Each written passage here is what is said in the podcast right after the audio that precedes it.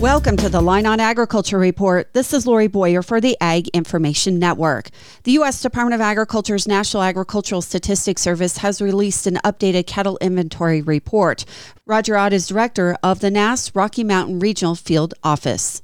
At the U.S. level, there was a total of 89.3 million cattle and calves in inventory on January 1st, 2023, which was down 3% from the previous year. Of that total, there was 28 9.9 million head of beef cows, down 4% from a year ago, and 9.4 million milk cows, which was up slightly from a year ago. In addition, an updated sheep and goat inventory report is out as of January 1st. The U.S. level for the goat inventory, there were 2.5 million all goats on hand, down 2%.